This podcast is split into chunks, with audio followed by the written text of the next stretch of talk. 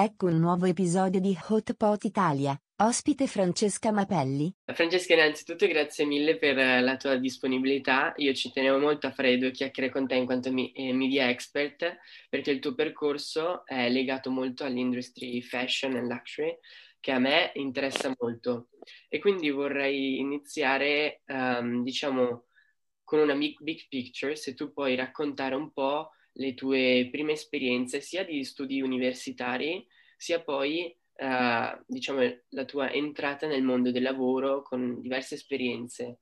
So che hai lavorato in Condé Nast, poi hai avuto un'avventura anche in The Blonde Salad e quello che poi stai facendo attualmente in, in Vice. Io ho iniziato in realtà ormai quasi dieci anni fa. Io in realtà ho studiato economia, ho studiato finanza e,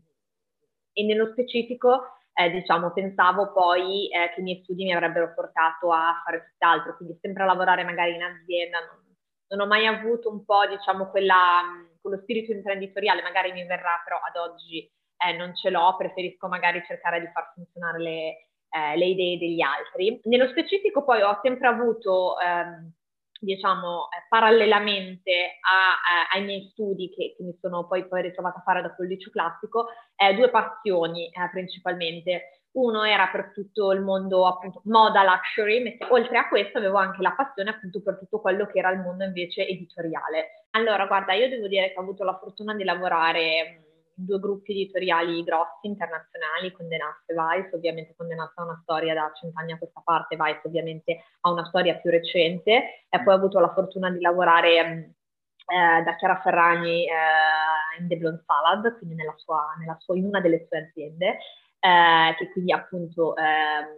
è stata una dei new media anche, no? Eh, ovviamente, e, e poi ho, ho, la fortuna tutti i giorni di mm, insomma, conosco i fondatori di Frida, di Will Media,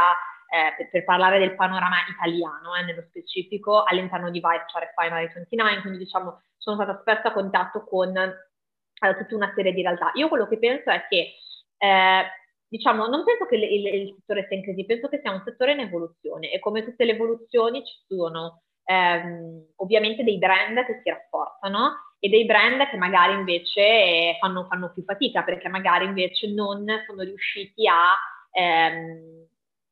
a sviluppare, secondo me, cioè non sono brand, quello, quello è il vero tema, no? Eh, oggi per essere, secondo me, un editore forte devi sviluppare il brand a 360 gradi, quindi no, non è più necessaria la frequenza di pubblicazione, secondo me. Le tue strade ti avevano portato a lavorare in The Blonde Salad con uh, Chiara Ferragni proprio all'inizio che diciamo, era ancora in uh, fase startup, se si può definire la, l'azienda al tempo. E ehm, se tu dovessi definire l'esperienza in The Blonde Salad tipo con una parola, Guarda, allora, secondo me, dunque, trovare un aggettivo solo per descrivere quei due anni che a me sembrano dieci di, di lavoro lì è, è, molto difficile. Ti potrei dire che è stato sicuramente sfidante, ehm, mi ha arricchito tantissimo, nel senso che è stata l'esperienza sicuramente più formativa, vorrei dire, forse quella sarebbe la parola, nel senso che lì mi sono trovata, allora diciamo che sì, non, era una startup a livello di dimensioni, ovviamente Chiara non è of Introduction, io sono arrivata nel 2015, al 2015 al 2016 eh, e magari ecco non era ancora conosciutissima come diciamo se magari ti sedevi a un tavolo di avvocati qualcuno ti poteva chiedere chi era Chiara Ferragni, questo sicuramente, quello che era stato interessante quando io ero andata da, da lei era stata appunto la parte di, ehm, di, di, di, processo di evoluzione, perché appunto come abbiamo parlato prima, eh, chiunque si evolve, no? E, chiunque secondo me è, è, ha una strategia smart eh, ed è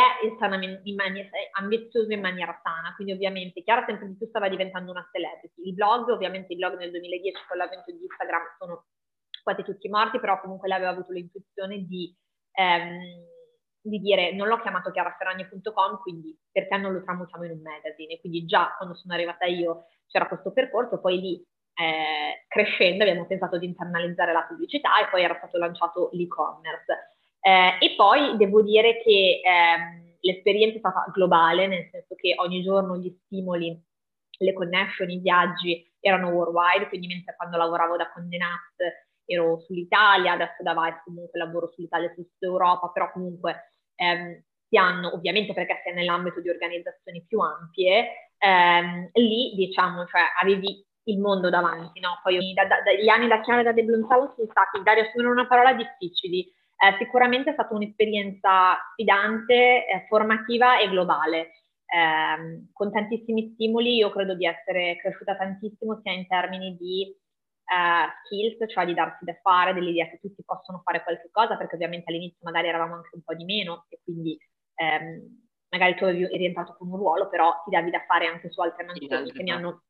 molto aiutato. Poi chiaramente avere comunque l'esempio di Chiara, che credo sia una delle persone, eh, delle più grandi lavoratrici che io abbia mai avuto la fortuna di incontrare, perché eh, appunto lei è la, la, prima a farlo, devo dire che è un esempio molto positivo da avere. Eh, Federico sono due persone molto amate e che poi soprattutto nell'ultimo anno credo siano state anche ehm, non solo diciamo siano state anche eh, un esempio no, di, di, come si possa essere dei cittadini normali ehm, rispettosi e si possa, come ciascuno poi possa fare la, la, la, propria parte, soprattutto se si ha una visibilità importante. Come pensi che Milano eh, ti abbia in un certo senso dato delle opportunità e abbia aiutato eh, te stessa a formarti sia professionalmente che in modo sia dal punto di vista personale? Vivo a Milano da più di direi sei anni, però penso che sia sicuramente la più internazionale, mm. Sia una città dove fare networking eh, non solo lavorativo ma anche proprio conoscere nuove persone, anche quindi per un arricchimento personale, eh, sia, sia sicuramente eh, la città leader da questo punto di vista. E poi dall'altro penso anche che sia una città eh, challenging, è un contesto dove eh, quello che fai, principalmente a livello lavorativo, è molto importante. Eh, e eh, ti fa sviluppare anche una sana ambizione, secondo me. Beh, eh, tipo Roma può essere definita la capitale d'Italia sulla carta, ma tipo Milano lo è in termini di opportunità uh, che ci possono essere per giovani come noi o in termini di, sì, anche di apertura mentale, di integrazione per le persone, quindi anch'io ho sempre visto in questi termini Milano. Anche tu hai fatto il liceo classico, anch'io, ma come ti ha aiutato il liceo classico e, um, nel tuo percorso? Perché per esempio un tema che io avevo toccato con Alessandro Benetton, che è un grande fan del liceo classico, e, e diceva che il liceo classico ti apre la mente o comunque ti dà l'opportunità di porti le domande giuste. Tu cosa ne pensi? La formazione classica è una formazione che raccomanderei. Io ho studiato al liceo Zucchi a Monza, è una scuola storica, insomma era un monastero, credo settecentesco, e dove aveva studiato, insomma, ho studiato io, ho studiato mio fratello, ho studiato mio padre, quindi e tra l'altro una scuola pubblica, eh, il livello di istruzione italiano, anche non solo privato, ma eh, appunto anche pubblico, è di, di, grandissimo livello. Insomma, la mia è stata una scuola abbastanza tosta, cioè io ricordo che siamo partiti in 33, ne hanno bocciati 8-9 e ci siamo diplomati in 18, quindi insomma un po' di scrematura ce n'è stata e sicuramente sono degli anni che sono stati 5, a me sembrano 10 per l'intensità e comunque anche... Ehm, diciamo, il, la mole di lavoro, gli sforzi, il sacrificio, insomma, eh, si studiava tanto. Io non, all'inizio magari l'utilità di tradurre una, una, versione di greco antico dove io, insomma, cioè, ho, ho quattro, eh, magari costante, quindi arrancavo magari tutti gli anni, eh, ti sembra magari inutile, in realtà è importante il metodo che questo tipo di formazione ti dà eh, il,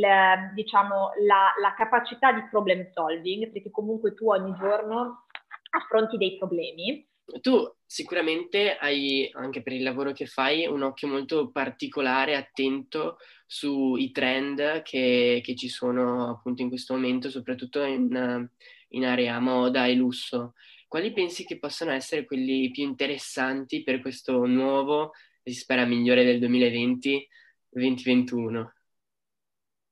Allora, diciamo che poi i trend nella moda nulla si inventa più, nel senso che poi alla fine noi ci vestiamo, quindi eh, mentre non so da un punto di vista di social media, cioè eh, c'era 2.0, poi è arrivato Facebook, poi Instagram, poi TikTok, poi Snapchat, poi TikTok, poi non si sa cosa ci sarà, Twitch, eccetera. eh, diciamo, questi sono dei mondi che evolvono, mm. eh, i capi sono quelli, no? Ovviamente poi ci sono le tendenze, tendenze che poi ritornano. Quello che secondo me crea le tendenze adesso,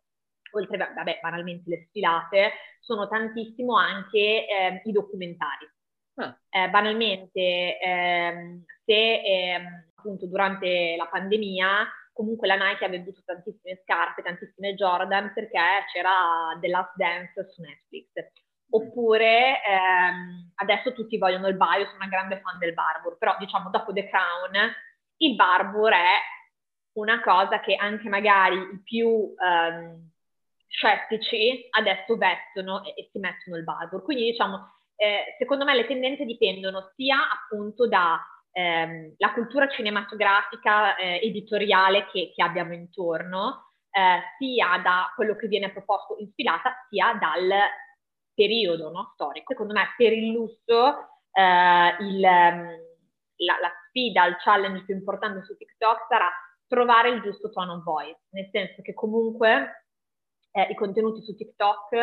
ovviamente sono molto proprio perché sono user generated, ma mentre su Instagram diciamo c'è anche una cura dell'immagine, eccetera, è importante secondo me, eh, bisognerà trovare un balance, perché ovviamente non si può snaturare una piattaforma, però bisogna comunque anche tenere un occhio al posizionamento che è quello che poi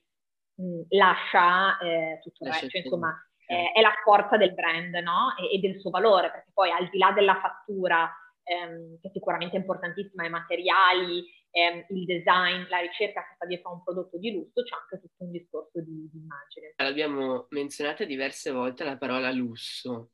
ma visto che è un po' forse in evoluzione come, come termine, volevo sapere tipo per te, se dovessi definirlo, che cos'è il lusso? Ma allora è, è, è una domanda interessante, qui in effetti non avevo,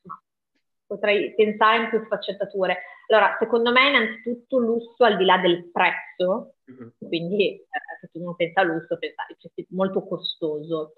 Secondo me eh, lusso è un um, valore, cioè è un be- io, io quando penso a lusso penso a un bene, a un'esperienza, a una una, una, qualità, quindi un bene che possa essere poi anche materiale o immateriale, ehm,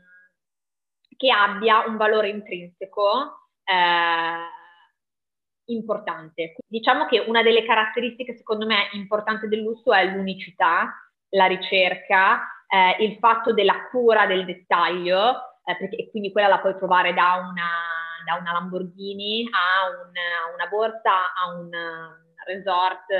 so, St. Louis a Merano per dire, no? Eh, Sei giovanissima e, e, tra l'altro hai raggiunto un sacco di comunque traguardi e hai fatto un sacco di esperienze, ma la mia domanda è, um, diciamo, da piccola volevi fare questo e uh, invece ora un sogno nel cassetto? Cioè, devo dire che sì, per esempio io, Chiara, anche quando, per fare un esempio, no? Quando ero bambina nel 2008, cioè così lo, mi ricordo la prima volta che mi hanno fatto vedere, io ero a fare sci club, mi fanno vedere, guarda, guarda su Flickr questa ragazza, mai avrei pensato che sarei andata a lavorare lì. Oppure sì, magari avevo visto il Diavolo Veste Prada, mi era piaciuto, però ecco, diciamo che ehm, è poi stato un'evoluzione, no? Per questo dico, io non sapevo esattamente quello che avrei fatto, ad oggi sempre cerco di cercare di coniugare quelle che sono le mie passioni con alcuni settori. Un sogno nel cassetto è quello di poter, secondo, non so esattamente, mi si chiede cosa magari farò da grande, mm, sicuramente mi piacerebbe continuare a lavorare in azienda, poi non so se, no, no, non ti so idealmente dire come, come saranno i prossimi cinque anni, anche perché quello che abbiamo imparato è che è un settore in evoluzione e, mm, e, e quindi vedremo, no? diciamo, secondo me il goal più importante sarà adattarsi e, e abbracciare poi quello che è il, il, cambiamento. Cosa che voglio cercare di portare sempre avanti è in qualche modo ridare indietro, no? Uh, e questo lo, lo, in questo momento riesco a farlo, diciamo, anche tramite tutta la, la, parte di lavoro con gli studenti e con le nuove generazioni, che, che mi dà la possibilità a me di arricchirmi eh, in primis, perché insomma idee fresche, approcci un po' ehm, diversi, cioè sentire persone che non sono contaminate dalle nostre logiche tradizionali è molto interessante